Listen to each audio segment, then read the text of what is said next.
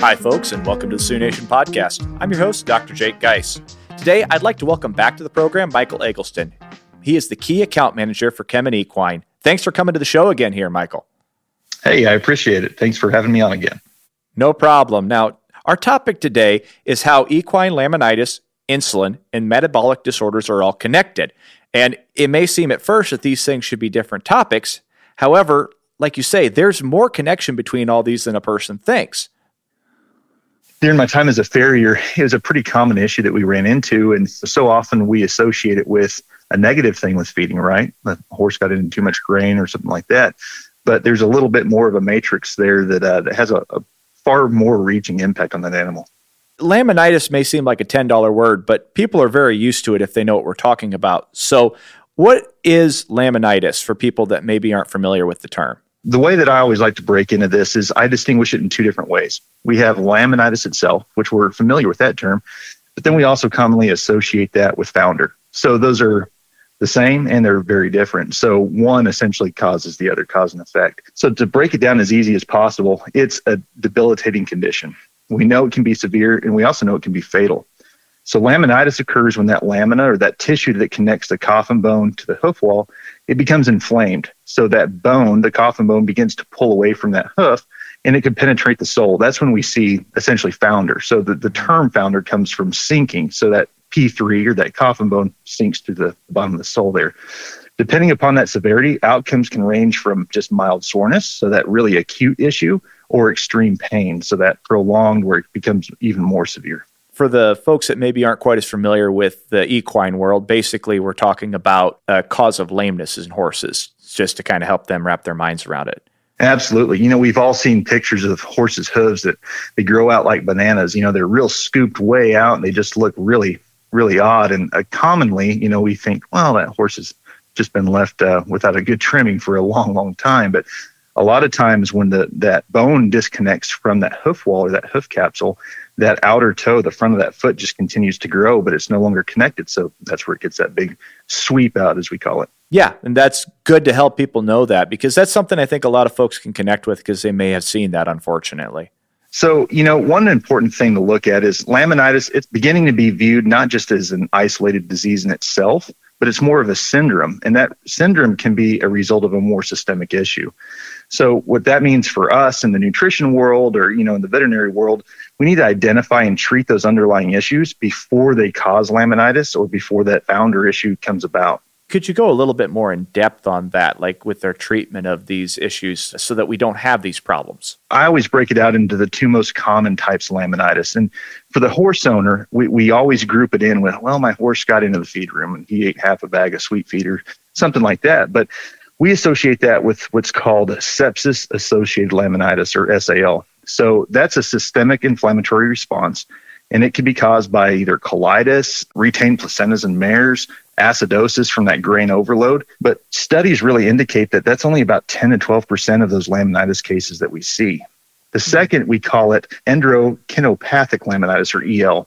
So I like to keep it simple. So EL. That works. EL. So that's actually caused by those issues related to disorders such as metabolic syndrome, PPID, so Cushing's, if we want to refer it to that level. Now, that's also including those pasture associated laminitis cases. So, those horses that are turned out, say, on fescue in spring when it's really green and really lush. Now, those studies indicate that approximately 90% of those laminitis cases actually fall into that category. So, a lot of what we actually see isn't necessarily from that grain overload or colitis, it's, it's actually from those horses that have a, a metabolic disorder, they're insulin dysregulated, uh, or they could have Cushing's, or they've just been on that bad pasture. Sure, and that's the term that colloquially we might think of as this is horse grass founder, but this is the better way to look at it. Absolutely. So you've kind of started to breach this. How is laminitis related to metabolic disease and insulin? So could you talk to us about how laminitis affects insulin in the horse and then the cascading effects of that? Certainly. So, as mentioned, EMS and PPID or Cushing's, they're common underlying causes for that laminitis, the, the EL laminitis that we're calling it. So, EMS is not a disease, but it's rather kind of a description of risk factors for those horses. Whenever a horse gets insulin dysregulated, the key component of EMS, that hyperinsulinemia or abnormally high insulin levels, we're normally, of course, we're seeing this in these middle-aged horses, but they're more likely or more predisposed to become obese, uh, suffer from hypertension, stress, increased fasting. So they have other issues that are going on. We know that insulin is directly connected, or too much insulin is directly connected to causing an issue with that lamina or that tissue that's holding that coffin bone to the hoof wall. So that gives us a little bit more in-depth understanding of this then. Certainly, yeah. So what I tell everybody, you know, it's when we look at that the pasture issue, right? When they've been out on that lush grass, what's happening? They're eating a whole bunch of stuff that has a lot of sugar. That sugar, that blood sugar, that blood glucose is increasing the amount of insulin that the animal's producing. All of that insulin directly is impacting that that lamina, that connective tissue, and that's when we start to see essentially the root word of of laminitis, the lamina, connective tissue, itis being the inflammation. So inflammation of that laminal tissue and it just starts to separate.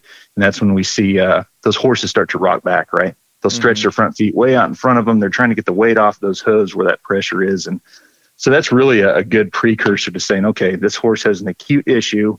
What's going on? So it helps us start to ask the, the right questions on how we approach fixing it. Maybe that's a good topic to go into next what are the treatment options for this condition or series of conditions, I should say? And then what are some management options that we should be looking at? That's a really good question because it depends on how far involved we can get and how far along those horses are. When we see those early, the early onset issues, we just notice that this horse is, is uncomfortable. You can go out there and feel their feet. You'll, you know, usually you'll feel a, a really strong pulse. Their foot will be, there. that hoof caps will be really hot. The first thing you need to get a hold of your your farrier and your veterinarian. Get those guys just really involved with, with one another to see what's going on. We can make them comfortable by putting a therapeutic shoe on there, getting that hoof off the ground, getting an x-ray, making sure that there's no rotation that's occurred. And if so, then we need to do you know a little bit more invasive farrier work, getting some anti-inflammatories in that horse, cooling those feet off, changing their diet promptly, making sure that we get something that's very, very low in sugar and uh, that's more or less just a therapeutic diet, making sure we're regulating that blood sugar and getting those insulin levels back down. Maybe on that diet end, are there any different aspects that you can use specifically in a diet that might be helpful? Kind of thinking of the some of the research that's been thrown out there about using supplemental chromium, perhaps. Yeah, absolutely. You know, and that's a really good point. So whenever I think of of a safe diet, I go back to the the general principle of, of equine nutrition horses are hay burners. So get them on a quality forage diet, something very low in sugar. Believe it or not, alfalfa is a good option. Teff hay. Try to stay away from some of those other grass hays that are just higher in sugar. So, you know, get away from the fescue, things like that. By adding supplemental chromium to that diet in the proper dosage, uh, there's a lot of research out there that actually indicates that chromium can reduce blood sugar by eight times. Hmm. So that's a really good thing. If we re- reduce or increase glucose clearance in the blood, we're also reducing insulin. So the impact, that instigator that's causing these issues, we can start to put that back in check, manage that a lot better. Um, that would be the first step if we're going to get really involved with their diet. So combining the proper diet, supplementation of, of chromium, getting the farrier out there, getting the vet out there and, and proactive with you, we can really, you'll never stop it, but you can manage the pain associated with it and we can slow it down slow it down and at least bring this horse back to a point where it can perform at a level that's adequate to what we expect out of it. The faster that we can get involved, both mechanically with the farrier work, internally with nutrition and getting your veterinarian out there, the faster we can keep that horse from getting to that chronic level or having those issues where you start to see that rotation or the foundering, if you will. So this is all really interesting, and I'm sure there's folks out there in the audience that would like to learn a little more, in particular about the chromium aspect. How can they go about doing that?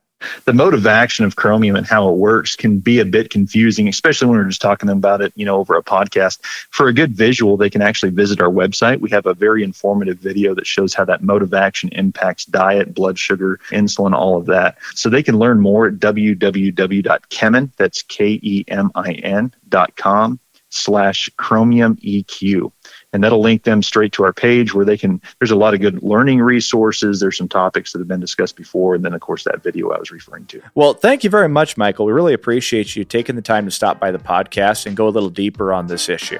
Well terrific. Well thank you for having me. And thank you very much to our listening audience. Y'all take care folks